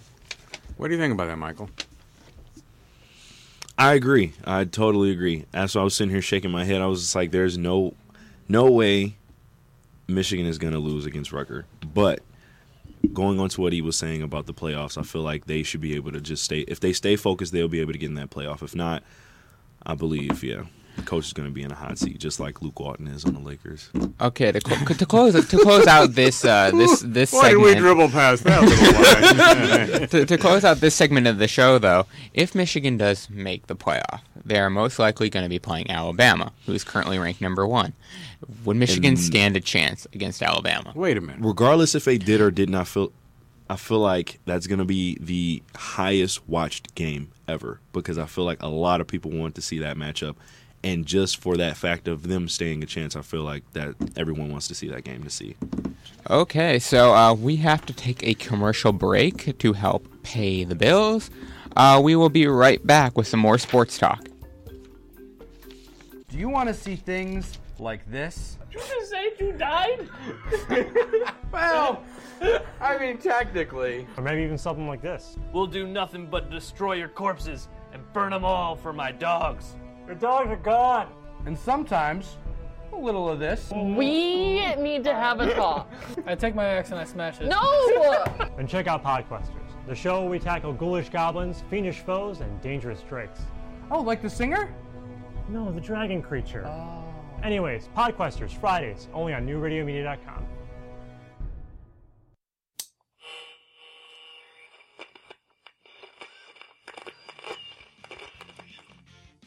Hey, you guys, it's Raphael of the Teenage Mutant Ninja Turtles. Guess what? The only thing we can get down here in the sewer is Geektainment Weekly on New Radio Media. Turtle Power! A new Northwestern medicine study concludes that you can improve your overall health and quality of life by doing these two simple things. Spend less time in front of the TV and computer and eat more fruits and vegetables, and that's all. By starting with these relatively small steps, it becomes a lot easier over time to make major lifestyle changes. And in many cases, people find that the time away from the TV or computer is best spent taking walks or working in the garden. In other words, when you're not chained to your sofa, you'll almost naturally want to move around and be more active. And that in turn helps promote a healthier you. After as few as three weeks of avoiding temptation to sit around, the people involved in the study found that they didn't want to return to their lazy ways, even when they were told they could do so and would continue to be paid for the research. 86% of the patients said that once they made the change, they decided to maintain it. So give it a try. You may surprise yourself. With another prescription for your health, I'm Dr. Jim Bragman. And uh, we are back, about to talk some more sports. Uh, once again, I'm Ethan Perlman. Across from me is Talking Biz's Peter Perlman, and to my right we have Mike. What's that? Mike on the mic. Yes. Look at what, what's up? What's Kelsey up? enjoyed that. I love you too, Kels. Uh, I tell you, what a crew today. Alanna and Kelsey in the back. And we got Angel On to the- our left on Uh, the did you- soundboard. You, didn't ask Angel, but is Angel a sports fan? Yeah, better uh, be. more more so basketball. Oh, so you're going to get into this conversation coming up, then I understand. Yeah, a little bit, a little Well, bit. Well, then maybe I'll just take off my headset and relax. Now with the Michigan, uh, I'm being completely biased, and I'm gonna say Michigan's winning everything. You know, just, just putting it out there for the record. I don't, I don't, I don't know. Mi- mi- mi- Michi- Wait a minute. Michigan. As my friends say at another station, are you a Walmart Michigan fan? I guess you could say that. I guess you could say. That's what he would say. I, I Is saw, that I saw- correct, I, I did Oh, see this meme. Look at- look at him. Hold on. I did see a meme about Walmart Michigan fans, but it had to do more with football, and it's Homer Simpson standing outside of like a uh, bush, and it said the year. I think it was like early or late '90s, and he's completely outside the bush. Then early to mid 2000s, he's like creeping back into the bush. By like 08, 09, he's completely in the bush. You can't see him. And for this, and then it says 2018, and he's completely out of the bush with a smile on his face. So those Walmart Michigan fans are showing up, and they are happy, but they're not true fans. Agreed. I agree. But, the re- but, but Peter, the reason why I was making that face, it was just during the commercial break. We just had to talk about Alabama and Michigan and how things may turn out. But I mean, were you not listening? I, was, I was definitely listening, but I'm riding with the home team. I understand. I understand. That- and, that's, and that's exactly why. That is exactly why people are going to watch the game because there's always that chance of an upset. But at the same time, Alabama is just ridiculous. It's like boxing, you know. You land the right punch at the right time. You know, any the fight could end either way. That's true. That's true. Like I said, we'll we'll we'll we'll cut up the uh, the stuff from this, and then we'll play it next Saturday just I think to you see guys will enjoy reactions. that very, very much. Yeah. Well, one of the things I do want to share with everybody, you're getting a sampling today of what New Radio is bringing shortly on our sports channel. Mhm. And uh, if you like what you hear, you know, go to info at newradiomedia.com. Let us know your thoughts. We'd love to hear from you on it. And uh, other shows that you'd like to hear on that sports talk channel. And so now we're going to transition to the college basketball realm where uh, we had some very interesting games. Uh, Michigan State for local people played Kansas. Kansas looked very good. Of uh, course, they were they are currently the number one team in the country. I feel like when the next rankings come out, even though they won, they will not be the number one team. I agree. Um, but they had a good showing against Michigan State, who started slow and then tried to play catch up, and, And unfortunate almost- almost got there. almost got there, but unfortunately not t- enough time on the clock, Mm-hmm. and so Michigan State starts the year zero and one. Uh, but the game after that was the biggest game I think of the opening games. The Duke Blue Devils took on Kentucky. Of course, Duke has four of the top ten recruits from this past recruiting class. uh, three people in and the top three, and R.J. Barrett, Zion Williamson, and Cameron Reddish. My goodness. The those three freshmen almost co- scored the same amount of points as Kentucky. Kentucky scored 84 points as a team. These freshmen scored 83 points alone. And Duke dismantled a powerhouse in Kentucky. Oh my goodness. I can see Mike has a lot to say. Uh, I mean, it, it it's just it's only because you know growing up I I've always loved Duke. Yes, I was a Michigan State fan, but it was just something about Duke that always had my attention. And it's like a lot of my friends always doubted Duke, and then I was telling them how they got Zion, and I was like, they're gonna be really awesome. I was like, Zion's gonna be amazing. He's and and it's it's when you when you when you think about it, it's it's not fair. He's 18. He's 285 pounds. He's six seven, and he has a seven foot wingspan, and he has a 45 inch vertical. That's that's mind blowing. And uh, to go on with that, while Zion Williamson showed off completely, uh, R.J. Barrett really, you know, he was was He's the number one too. recruit in the class, mm-hmm. and you know there were plays that I'm like, how is the ref a not calling a foul, right? And the kid's still putting the ball in the hoop. I mean, he's.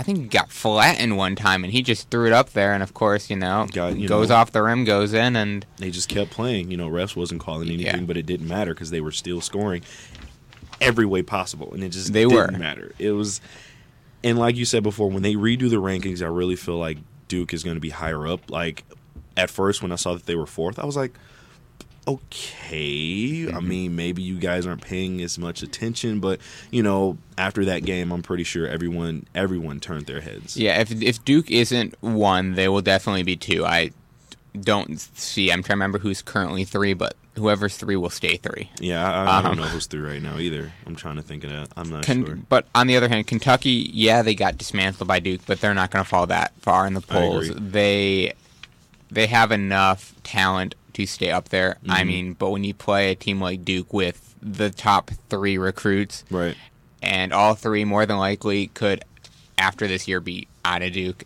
and into the NBA, right? Um, you, you can't you can't fault Kentucky. First of all, it's their first game, Mm-hmm. so for also for Duke to show off like this Yeah. first game as as freshmen, as That- freshmen, that's, that's that's pretty impressive. that chemistry between the three of them was undeniably already explosive. Mm-hmm. come, come NCAA tournament time, if you're on Duke's side of the bracket, you might as well just go home. I feel like. Uh, yeah. I mean, I know March Madness. There's always something that happens. Mm-hmm. I'm sorry, but if this chemistry just keeps developing, these guys keep developing. If I'm on Duke's side of the bracket, I'm saying crap. Yeah, when that bracket's being revealed, I'm hoping, I am praying, I am on the complete opposite side. and then of course there's always those people who want to, want to do the upset. So I mean, either way, they don't care. But I feel like if if Duke evolves and they get a good pass game, if they you know get some good plays going every once in a while, because I felt like against when they played against Kentucky, they had like a more isolation. Everybody had like a, you know, give me the ball on this side, I'm gonna go take them to the hole, which was working efficiently because every, you know, like I said, like we said, the top three recruits had a good off the ball dribble to the rack, you know, and one or a good step back three or a good jump shot or a slash to the basket. If they begin to develop the three point, which will be deadly, I feel like when it comes to March Madness, when they get a good ball movement, they're gonna be a tough team to beat.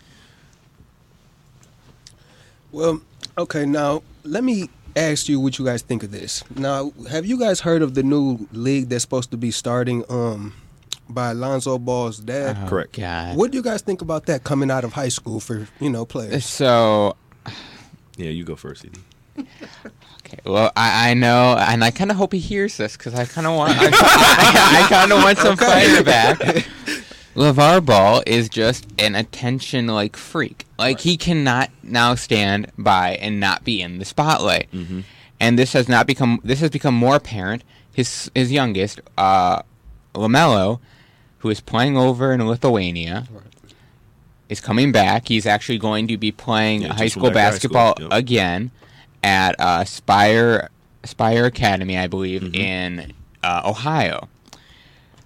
And during the press conference, you know, LaMelo talks about how he wants to actually go play college basketball and all this. Now, some things do have to be figured out because of the fact that he was playing over in Lithuania and they had made an, originally an announcement that he had signed with an agent. They have to prove that he didn't, or else he's no longer eligible for NCAA. Um, but LeVar Ball is just a way too outspoken man. Um, I really, I think the concept is good. I think, no offense, him heading it is what's going to destroy it. He, I think he knows the, you know, the understandings of basketball. I question if he, uh, though, will be able to head this productively, or if he just, you know, because he, I feel like he kind of did this in spite of the NBA and the, you know, you have to go to college for one year. Mm-hmm. I think he made this league in spite of that, and I don't know if that will turn out to be a good thing or a complete flop. And Mike, what you think about it? Uh, I have multiple points, man. I've been talking to my friends about this for for almost a year. Um, I feel like it's bad, but at the same time, kind of good. For the good side, I feel like for those guys who don't make it to the NBA, they have a chance to, I guess, develop and still be a part of the game because when you work so hard to get to the NBA and you get cut, you you know you let stuff go, you get comfortable, and you just be like, you know, what's next? So I feel like that's something that'll keep them in shape, you know, develop their game and stuff like that, and keep playing. But for the bad side, I feel like guys in high school, good guys who go to high school, who want to develop and go to college, I feel like they will have a better way going to college. But if they just go to the league, it's just money. I feel like they'll just go for the money and it'll just mess everything up as far as college. I mean, I like it as another option for college players. Um, you know, right now, if they're not drafted by the league, they could go overseas. Exactly. But if that doesn't happen, at least I feel like they have another door open. You know, Mhm. somewhere where Yeah. they could show their skills, possibly get overseas or in the NBA. So I like it as another option. I'm not sure how it'll work out. I mean, obviously, none of us are sure until it happens. But Right. you know, I like it as another option just to have out there. Mm-hmm. Well, and to kind of wrap this up, um, there was an article because of this press conference that they had for LaMelo Ball, and uh, when he's announcing that he's going to be, you know, playing high school basketball again, he was asked about college and if he played college ball, where would he want to play? Oh boy! Now he named Duke, he named North Carolina, he named Kentucky, and he named Michigan State. now, Michigan State fans, do you want the LeVar LaMelo drama at your school? I feel like Tom Izzo would not put up with it. And I feel like if it happened, there would be an outcry from fans. Yeah, I'm gonna wait until next segment. So we are going to toss it to commercial, and we were going to ponder that question until we get back.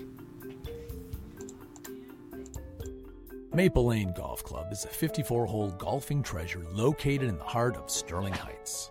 Maple Lane Golf Club offers immaculate greens, a top flight pro shop, and inexpensive green fees. For convenience, book your tee time online at maplelanegolf.com. Come out and enjoy a great golf experience. Try our Nine and Dine special nine holes of golf and enjoy food and refreshments in the Fine. But don't take it from me. Just listen to what our customers have to say. The employees at Murray's are knowledgeable, courteous. They make you feel like you're at home. Pick up a can of Seafoam fuel system treatment for only $6.99 or a 5 quart container of Mobil 1 motor oil for just $28.95. Murray's Park City and Pontiac Trail at Maple Road in Walled Lake. We've got the parts you need when you need them. Hi, I'm Art, and we're the crew at Tuffy Walled Lake. We've been in Walled Lake for 20 years, and through our knowledgeable staff and customer satisfaction, we've become quite the cornerstone in our community and to our discerning customers statewide. We know how important your vehicle is to you, and we take pride in our impeccable, affordable service, and we're trying to get you back on the road as quickly and safely as we possibly can. Please stop in and see why everybody comes from all over to get their cars serviced at 784 North Pontiac Trail in Walled Lake. And we are back uh, talking some more sports. Uh, before we hit the commercial break, we were talking about LeVar Ball and LaMelo Ball. Now, uh, briefly before the break, I brought up how LaMelo Ball did kind of say where he would like to play college basketball. Some of the schools being named were Duke, Kentucky, and of course, Michigan State. Um, when it comes to LaMelo Ball, when you get him, you get his loudmouth dad LeVar Ball. How many coaches do you think really want to put up with that? I feel like it's to a certain extent.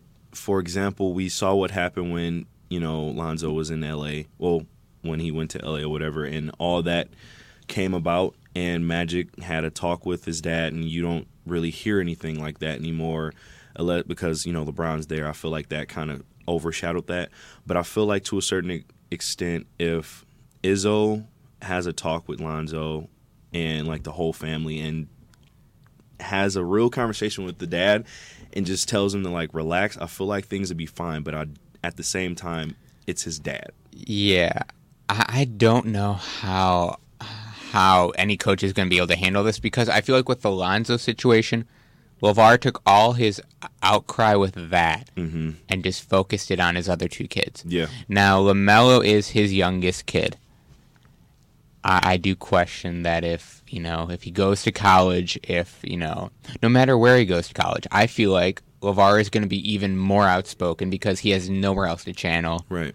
his you know public persona. I mean the, I mean I don't even know what to think of the guy. I mean I know he's a good family man, Mm-hmm. but when you're saying stuff on air, like I could beat Michael Jordan one on one in his prime.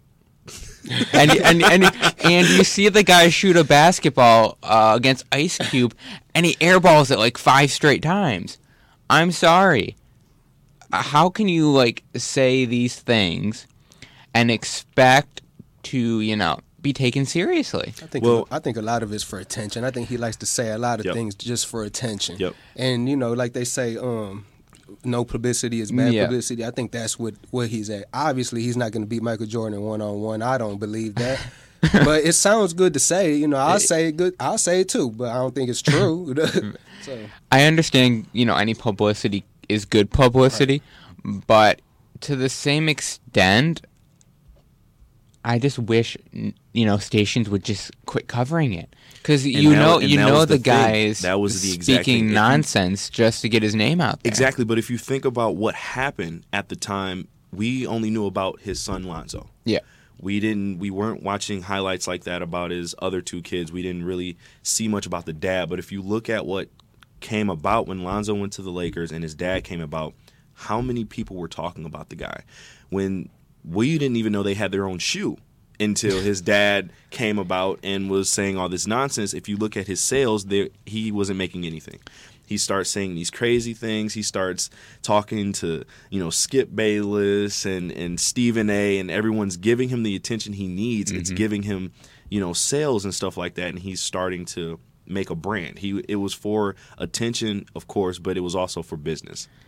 And, And people the, were buying the, into the big thing though with the shoe, I mean, God. First of all, when they first showed the shoe, I was like, those are ugly. And then I saw the price, and the I price. like, wow. I mean, no offense, I could get two pairs of good Nike shoes Mm-hmm.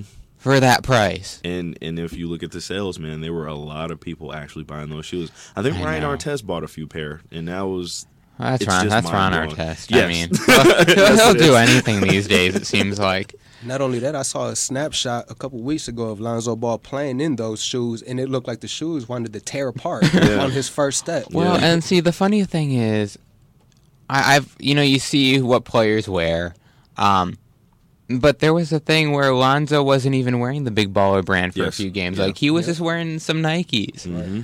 So it's like when your own like face of your face of your brand isn't wearing your brand. What does that really say? Yeah, that's a bad sign. That's I mean, sign. no offense. If, if uh, Michael Jordan, if you know, if he was still playing and he wasn't wearing Jordans, I would question, um, is that really a shoe that people want to be buying? That's true. You sell basketball shoes, but yet you don't play basketball Exa- in your basketball exactly. shoe. it's kind of crazy if you think about it. Now, uh, kind of to wrap up this piece, uh, and then we're going to transition to the NBA. Yep. Um, I, I I think LaMelo, if he goes to college, if he plays college basketball, the ego needs to go out the window. Yeah, I agree. I feel like the I fe- NCAA would jump on him immediately before he made his decision. Yeah. Well, not not so much for that, but for the for working as a team player, because you could see this in highlight reels of him. He never played defense in Mhm. high school. He's got to play defense when you get to the college level, or your butt will be sitting on Yeah, the bench, no matter how talented you are on the offensive end. You would get So exposed. briefly, we're going to talk about the Pistons.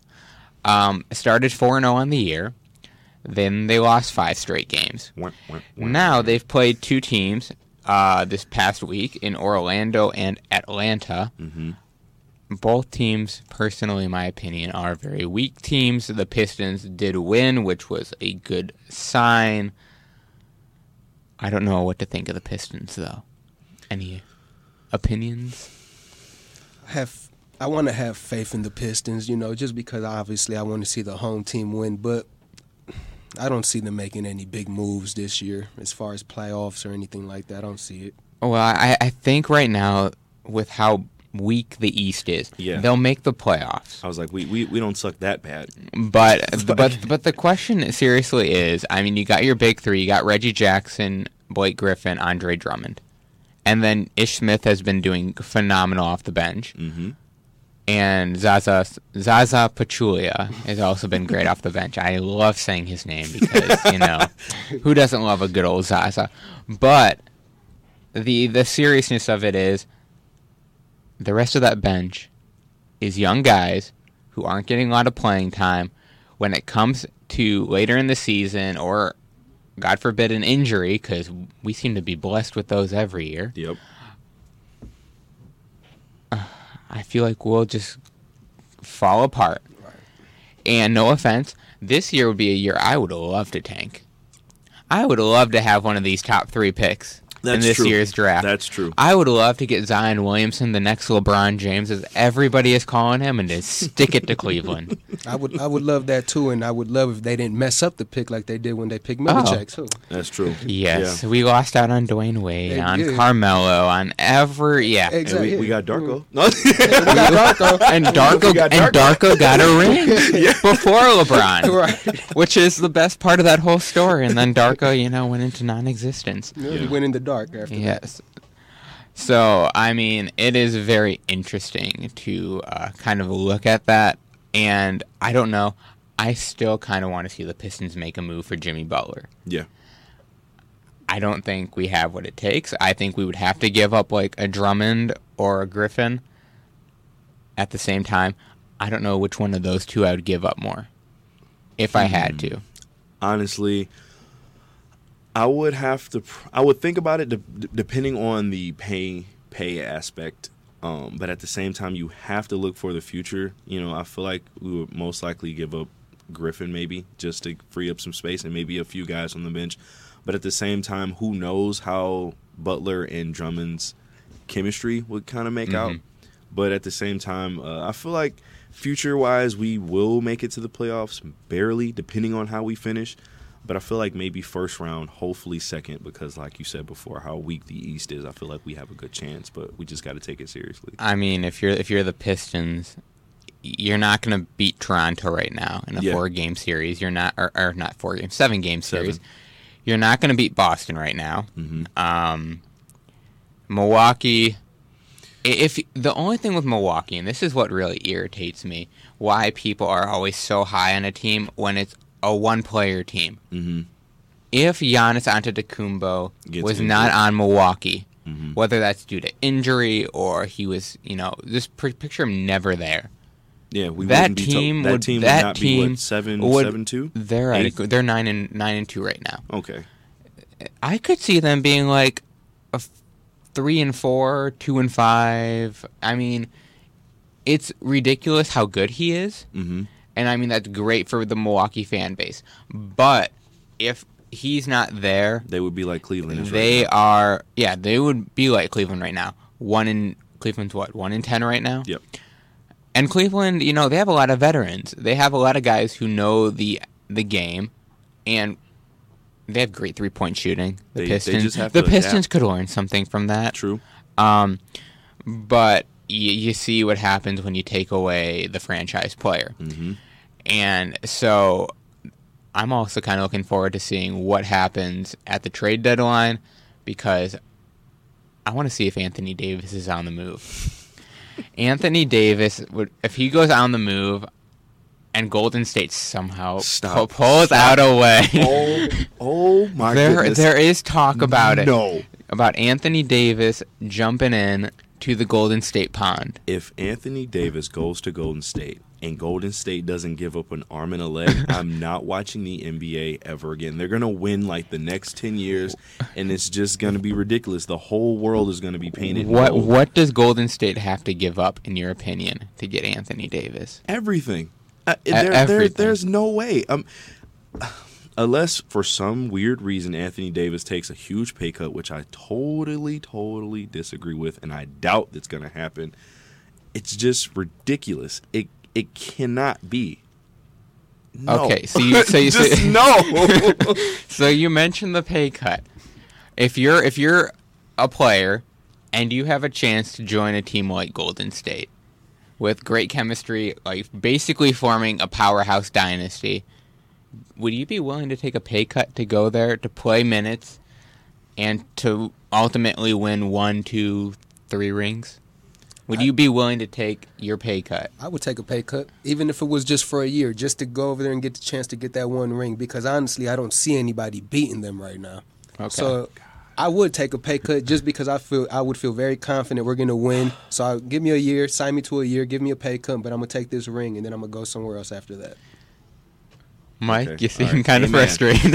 okay, so is from from my aspect as like a true competitor, would you take the easy way out and go towards the dynasty, or would you want to go towards a team that you know has potential and want to take out the dynasty? Which one would you rather be? How much more coverage would it be a part you being a part of the team that was already good before you got there, or being one one guy a part of the team that took that dynasty down? I, go ahead. See, for me, I it would depend. It, if if there was another team who I thought could compete with the Golden State, and they had a chance to pick me up, I would go with them to compete against Golden State. Correct. But it's just that Golden State has such a good team. I don't really see many teams that could compete with them. so for me, if I was, I don't, I don't An- really. If, if Anthony, da- yes, and I feel like I feel like Magic has some strings to pull. He would grab Anthony Davis, and it'd. Wow. Actually, now that I say that, that's actually that's ridiculous as well. The the, the big thing that I'm looking at with this is the fact that you could take that pay cut, and I mean, yeah, it's the easy route, Mhm. but we look at the NBA now. There are so many close friendships for from guys that are on different teams, like LeBron and uh, Chris Paul. Yep. Like all these guys are actually really good friends off the court, Mm-hmm. and I mean, in my opinion, basketball is still. I mean, any sport is still all about the fun, right, and the business. Trust me, if I had a chance to play with all my great buds, I would do it. Um, so we have to go to a commercial break, and we will be right back. On the other side of the break, we will be talking about the Major League Baseball awards, and uh, the finalists were announced this past week. Who would win the awards?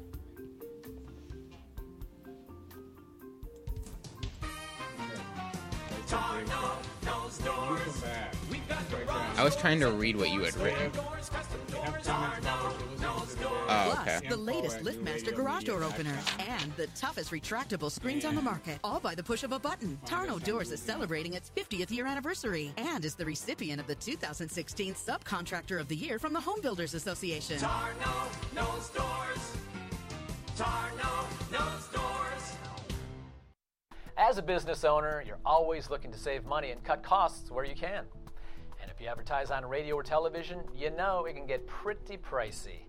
If radio and TV aren't delivering like they promised, and you're looking for a more reasonably priced way to get your message to the masses, got an answer for you. New Radio Media. With live streaming and on demand programming, your message can be seen throughout the day, and you can worry a little less about cutting those costs. For more information, go to newradiomedia.com or call Buzz Van Houten at 248 939 9999. Brain naturally shrinks as you go older. Now there's research that indicates that the rate of shrinkage increases if you drink alcohol. Your brain volume naturally decreases by about 2% for every decade you live. And in the past, scientists have speculated this rate could be slowed with moderate alcohol intake because it appears to improve your heart function and your blood flow.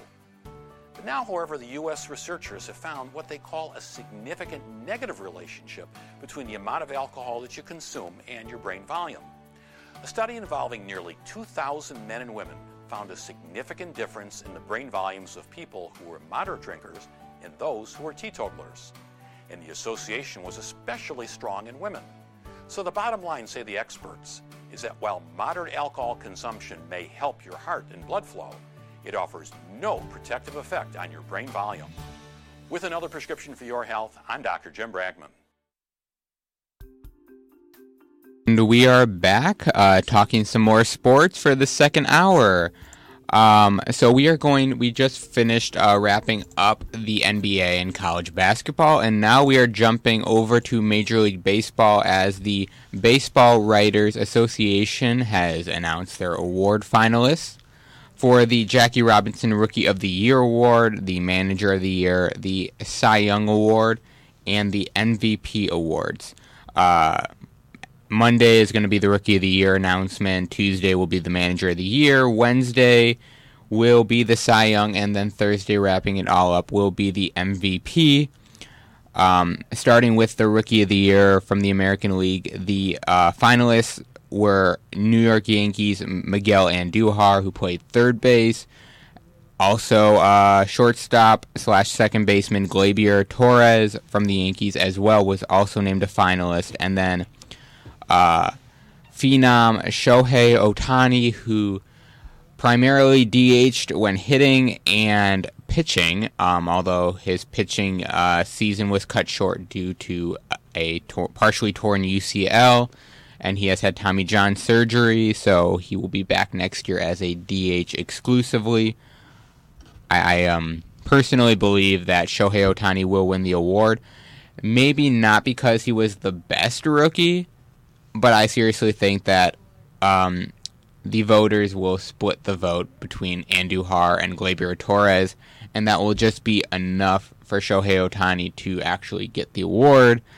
Um, from the NL, I think it's a little bit easier to decide who wins that award because Ronald Acuna Jr. of the Atlanta Braves was just an absolute stud defensively, offensively.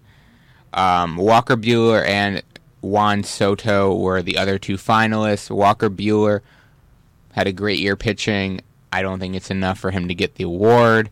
And Juan Soto just didn't play in the majors as much this year. He had great numbers for when he was there, but overall, the entire year, Ronald Acuna Jr. just was dominant. And to be a rookie and be that dominant, it's always a great thing. And I don't think anybody else in that NL is going to win that award.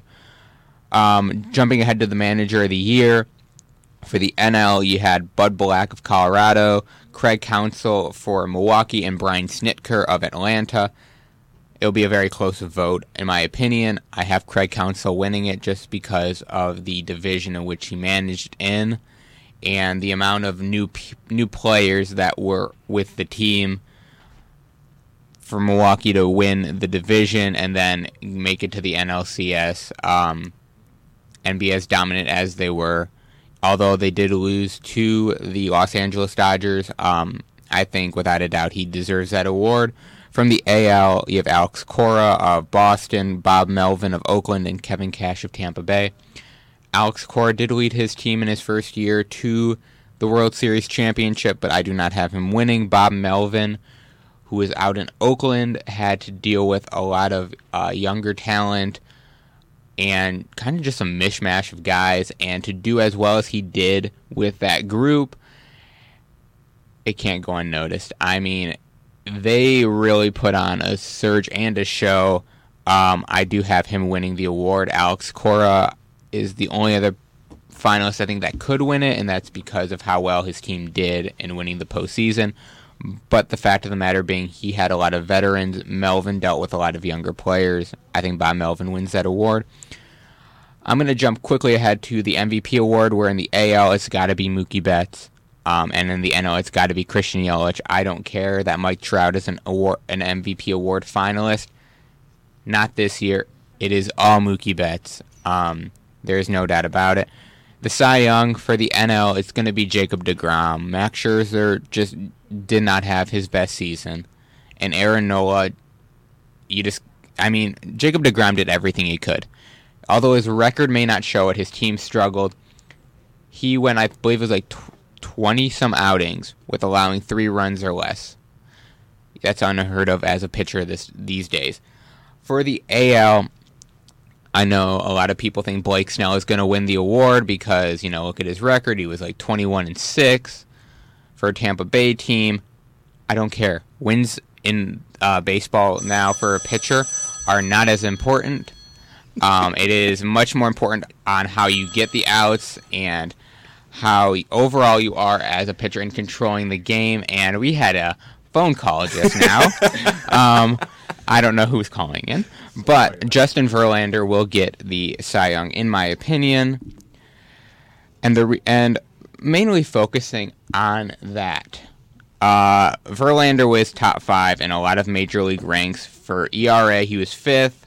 Innings pitched, he was fourth. He threw 32 or yeah, 30 so- 33 and a third innings, more than Blake Snell.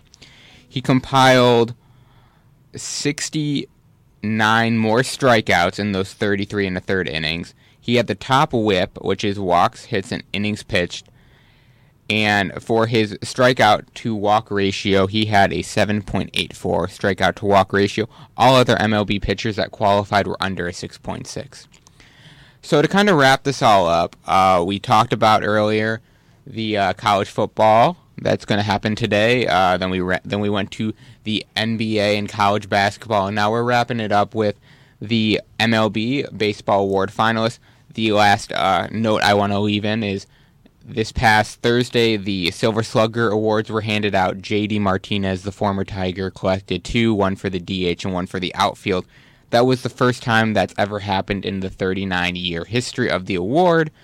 So, for those of us that are here, we are going to wrap this up very quickly. Um, my name again is Ethan Perlman. You are listening to New Radio Media. Remember to find us at newradiomedia.com and on the Apple and Google Play Store at NRM Streams with a Z. Uh, once again, I'm Ethan Perlman. Across from me is Talking Business Peter Perlman. To my right is Mike, and to my left is Angel. And we will see you all next Saturday.